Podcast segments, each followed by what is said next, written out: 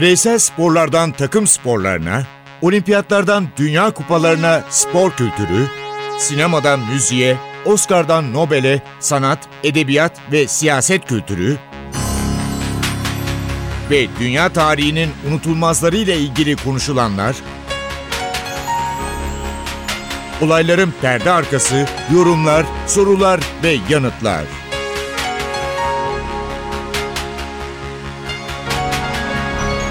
Ercan Taner ve Mert Aydın'la Ateş Arabaları başlıyor.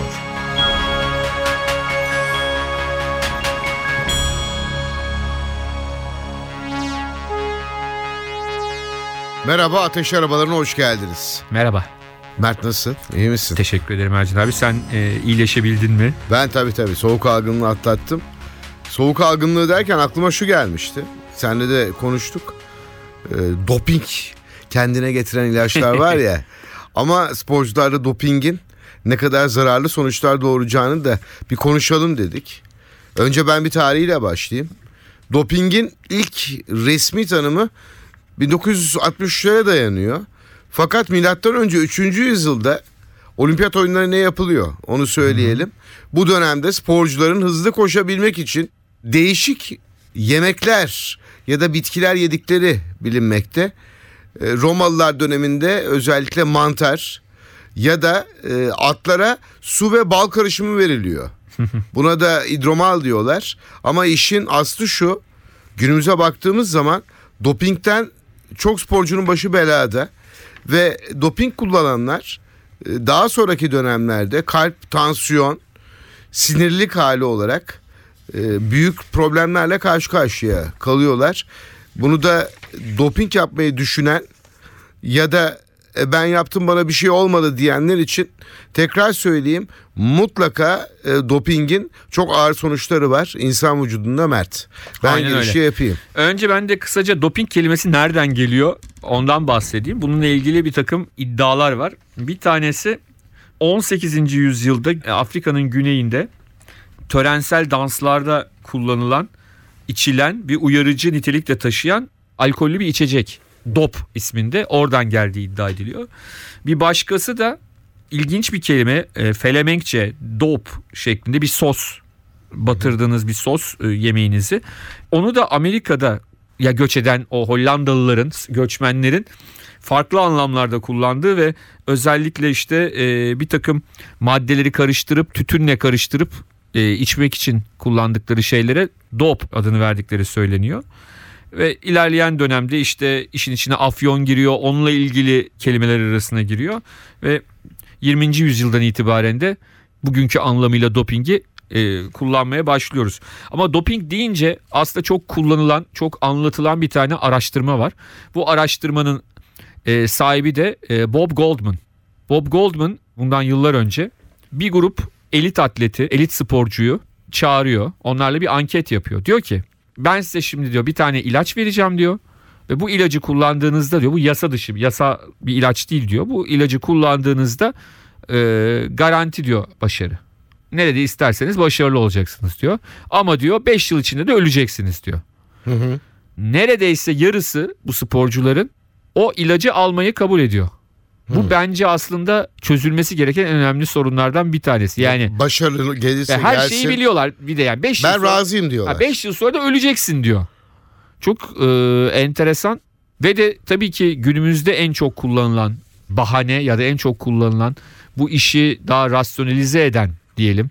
e, bu işin daha yanlış olduğunu fikrini kendinden uzaklaştırmak için vicdanları rahatlatmak için kullanılan herkes yapıyor.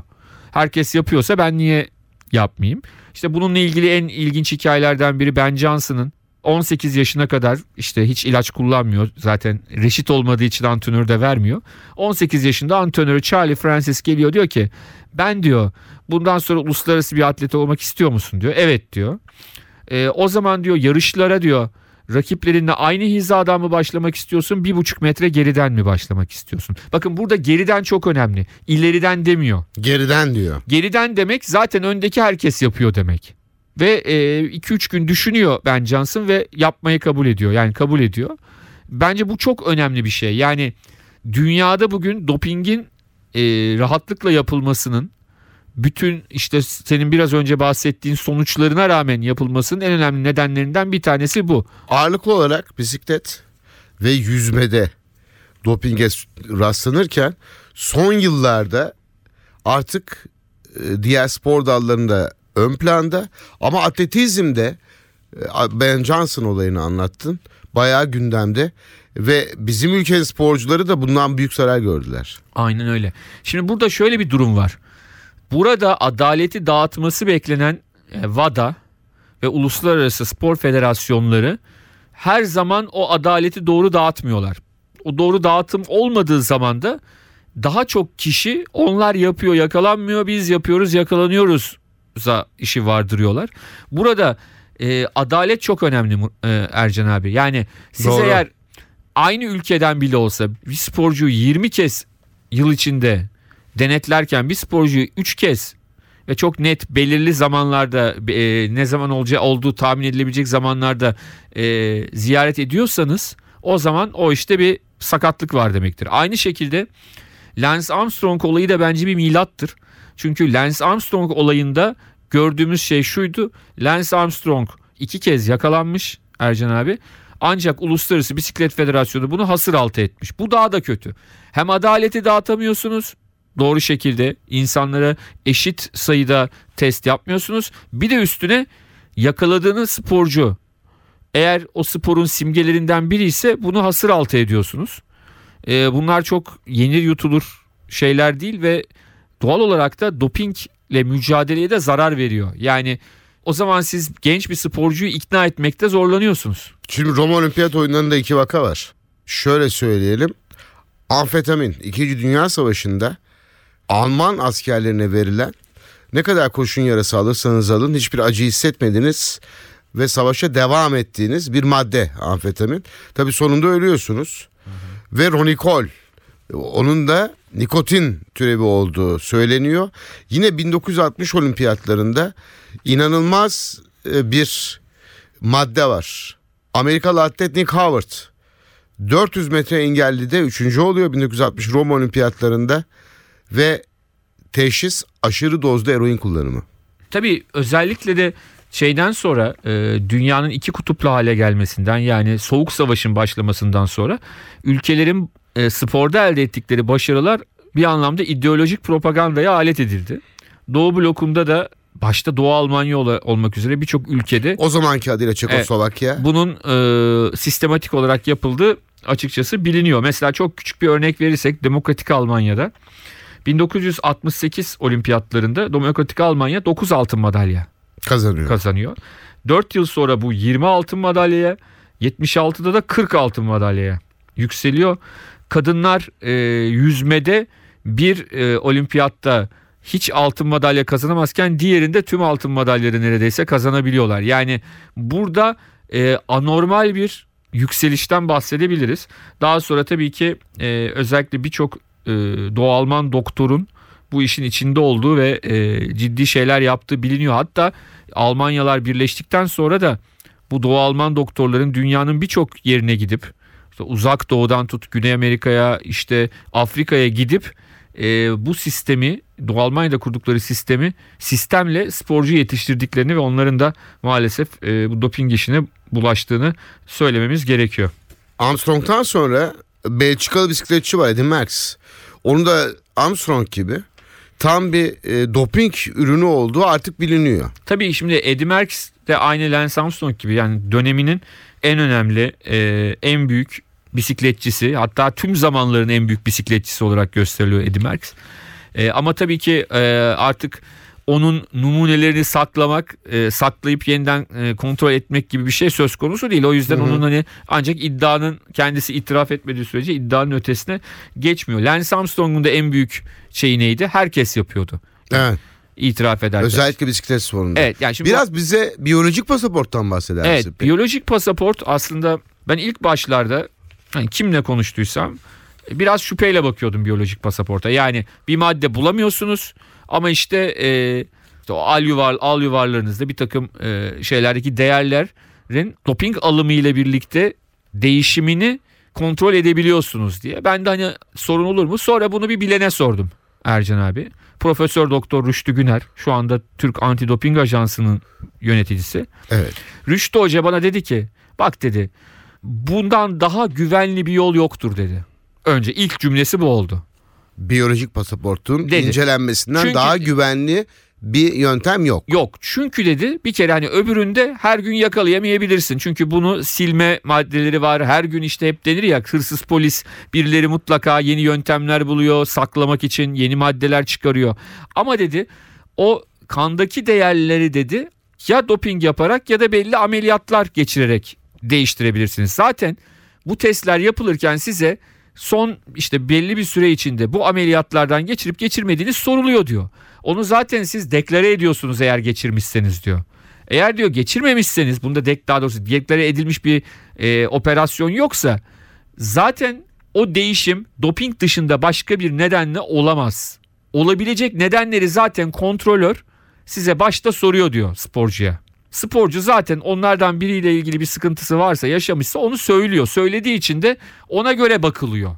Ya o zaman o değişim ondandır denilebiliyor. Ama denmediyse zaten o değişimin tek bir nedeni vardır dedi.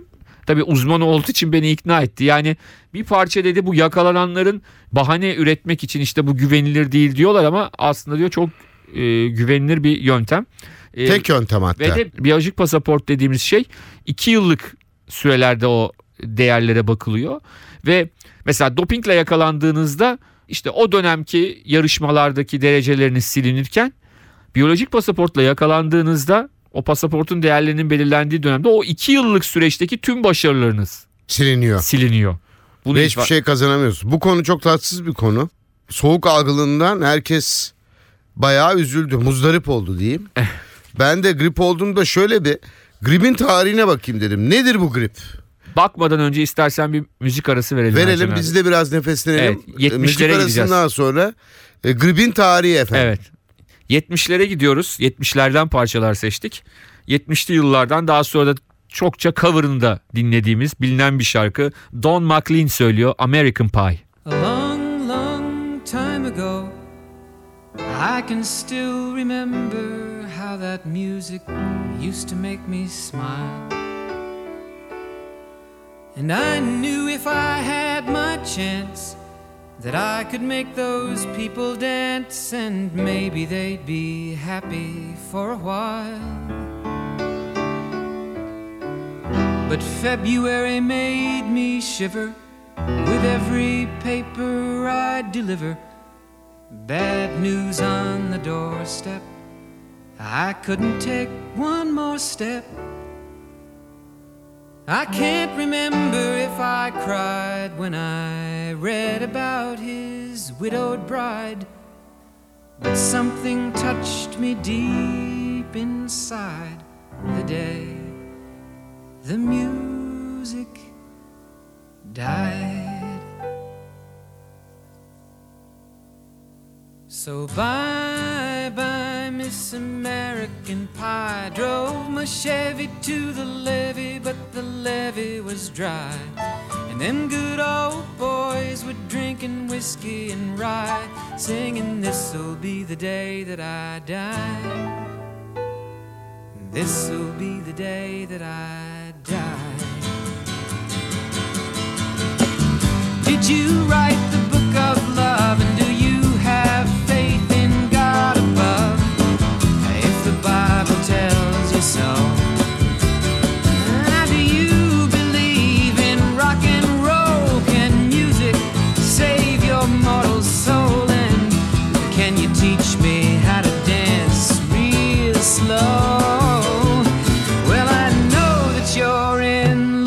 with him, cause I saw you dancing in the gym. You both kicked off your shoes.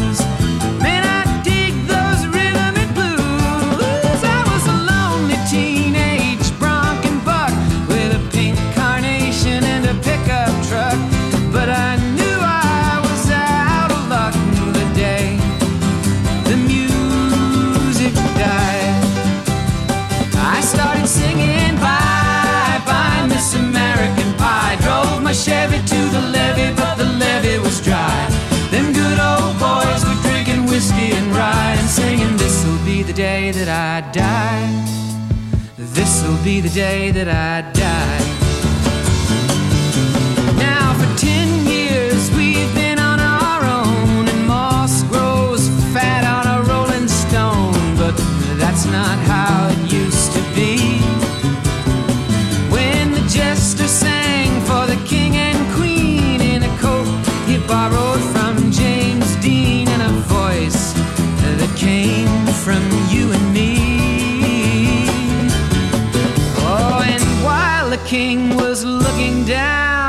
The jester stole his thorny crown. The courtroom was adjourned.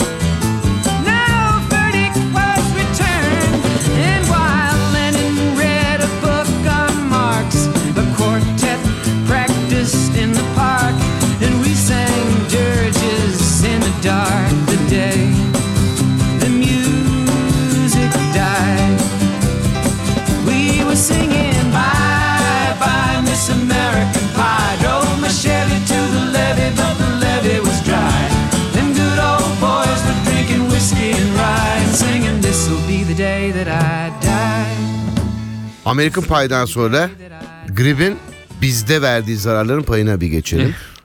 Şimdi şöyle bir giriş var. Grip Platform diye bir yer var. Ee, orada çok iyi bir araştırma yapmışlar. 20. yüzyılda oluşmuş bir salgın. Gözümüzün önüne getirelim.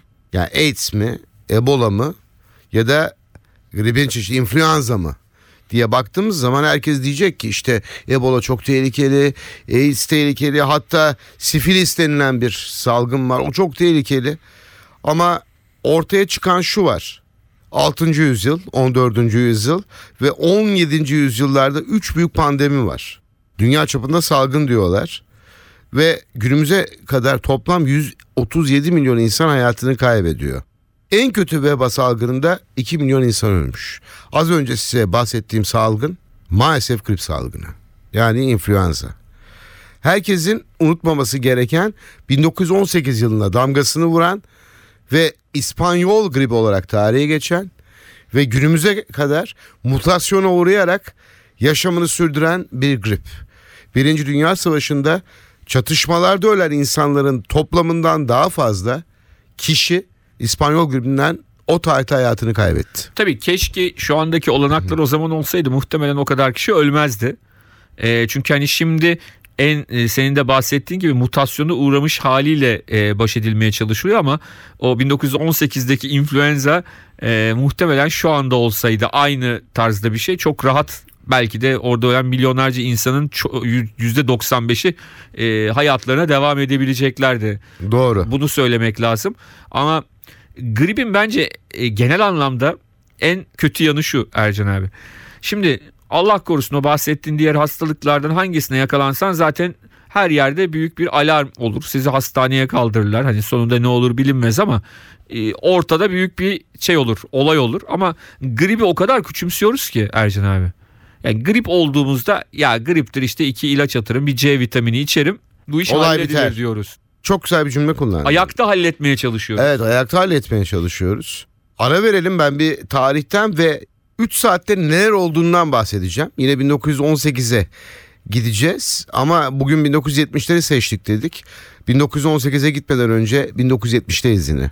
Evet 1970'lerin nasıl diyelim marka şarkılarından biri. 70'ler deyince 70'lerin müziği deyince en çok e, çalınan şarkılardan bir tanesi.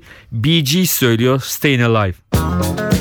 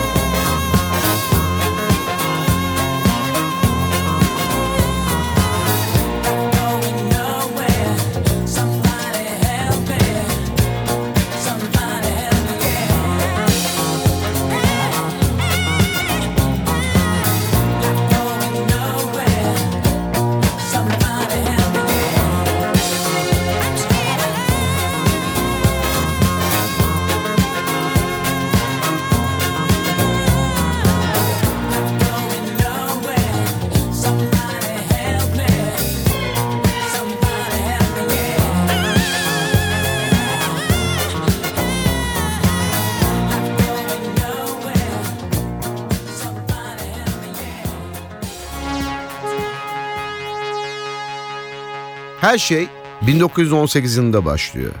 Bir Mart sabahındayız. Ve Kansas'tayız. Amerika Birleşik Devletleri'nde. Bir aşçı var. Adı Mitchell. Kendini o gün e, çok son derece bitkin hissediyor. Boğazı ağrıyor ve kasları ağrıyor. Ve hemen bir hastaneye gidiyor. Doktora diyor ki benim durumum ne acaba? Kendisine sadece yatak istirahati öneriliyor. Bir şeyin yok deniyor.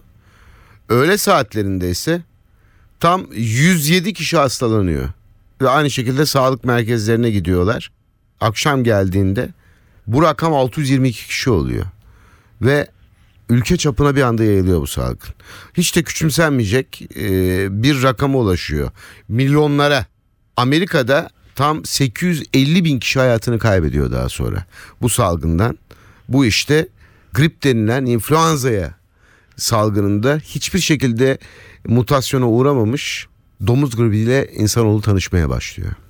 Evet yani daha sonra çeşitli grip şekilleri, grip e, çeşitleriyle de karşı karşıya kaldı insan. Mesela Evet. 1976'da tekrar Amerika'da domuz gribi ortaya çıkıyor. Mutasyona uğramış, değişmiş ama e, Amerika'da büyük bir aşılama kampanyası başlatılıyor 1976'da ve e, virüs yayılamıyor. Bu aşılama kampanyasından dolayı 1977'de tekrar mutasyona uğramış şekilde bu kez Rusya'da ortaya çıkıyor.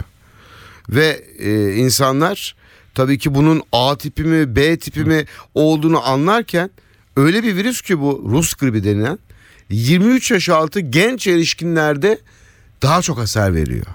Bu kez hedefi 23 yaş altı grubu.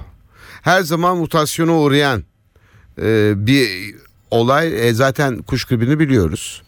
Domuz gribinin kuşlara, kuşlardan da insanlara geçtiği 1997 yılında unutmayalım. Onun adına da kuş gribi dedik. Evet. Tabii onunla ilgili başka teoriler de var. Bunların aslında e, bir oyun olduğu bazı şeyleri e, İlaç şirketleri tarafından Evet, olabilir mi? böyle iddialar var. Sadece ilaç şirketleri değil başkalarının da herhalde.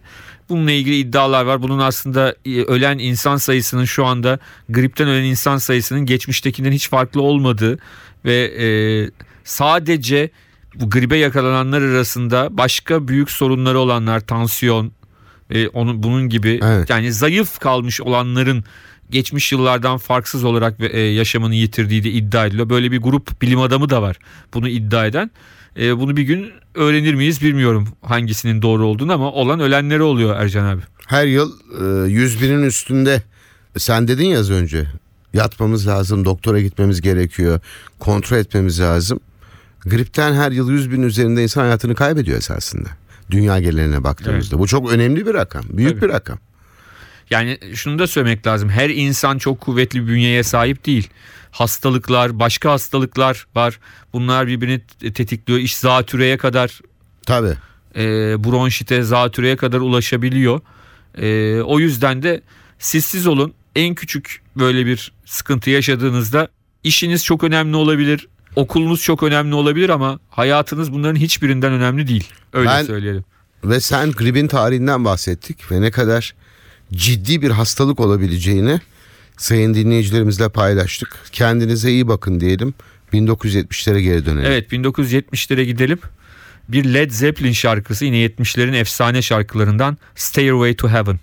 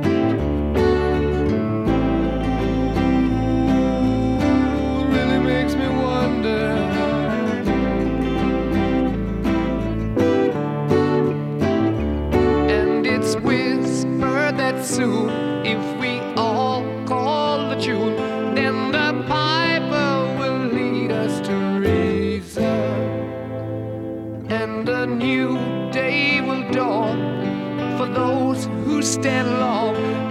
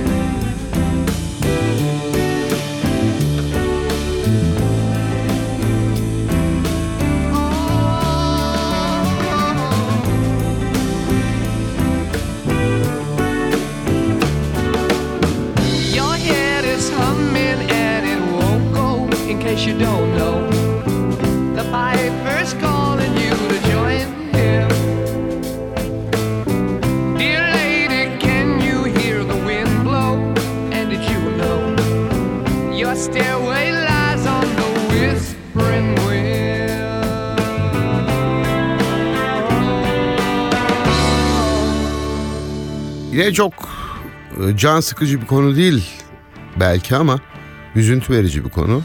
İnsanlar merak ediyorlar çünkü. Tarihi uçak kazaları var. Evet. Son olay özellikle bir Alman firmasının bu olayın içinde yer alması bayağı herkesi üzdü.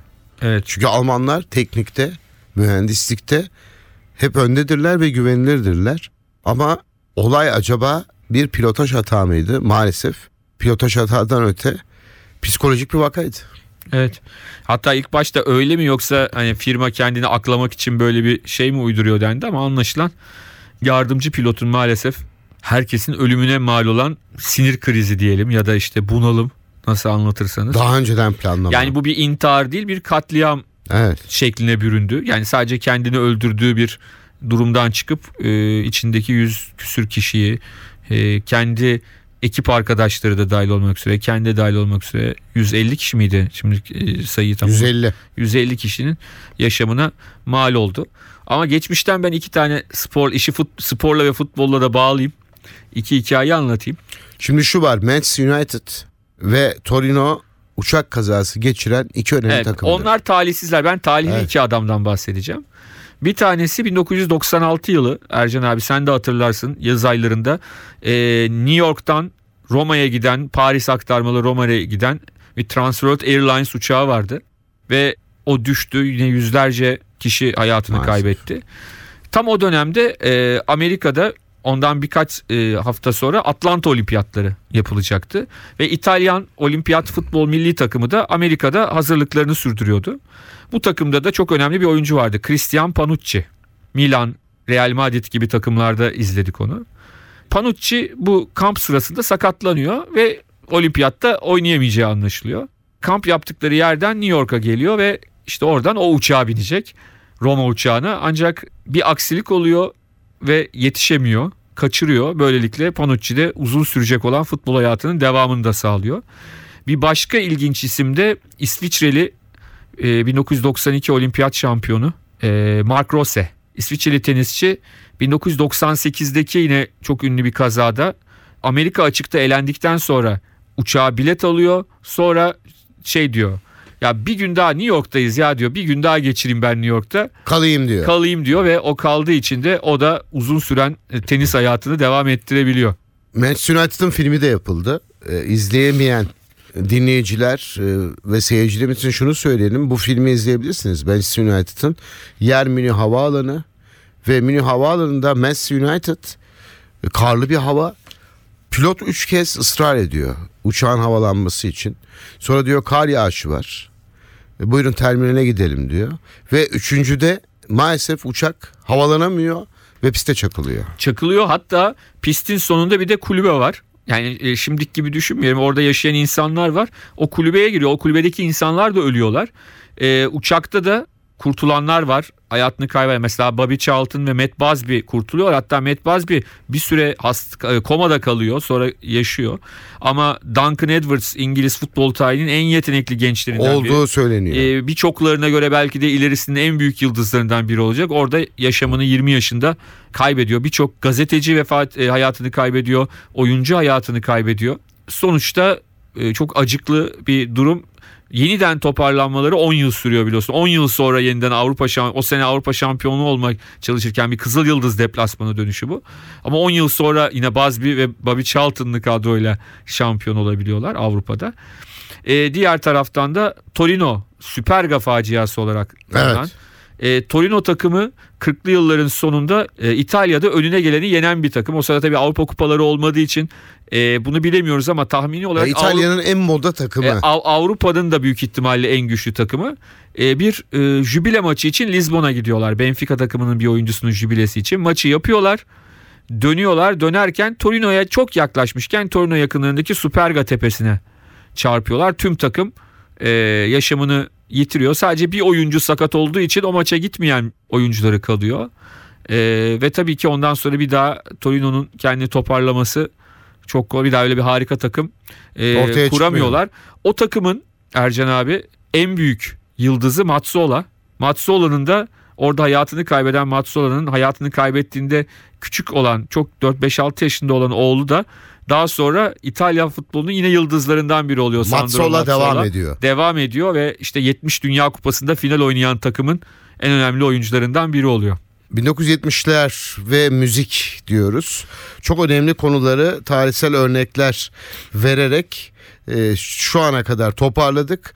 Tekrar 70'lerdeyiz Mert. Evet Ercan abi biraz hayal edelim istersen. İnsan hayal ettiği müddetçe yaşar. Evet.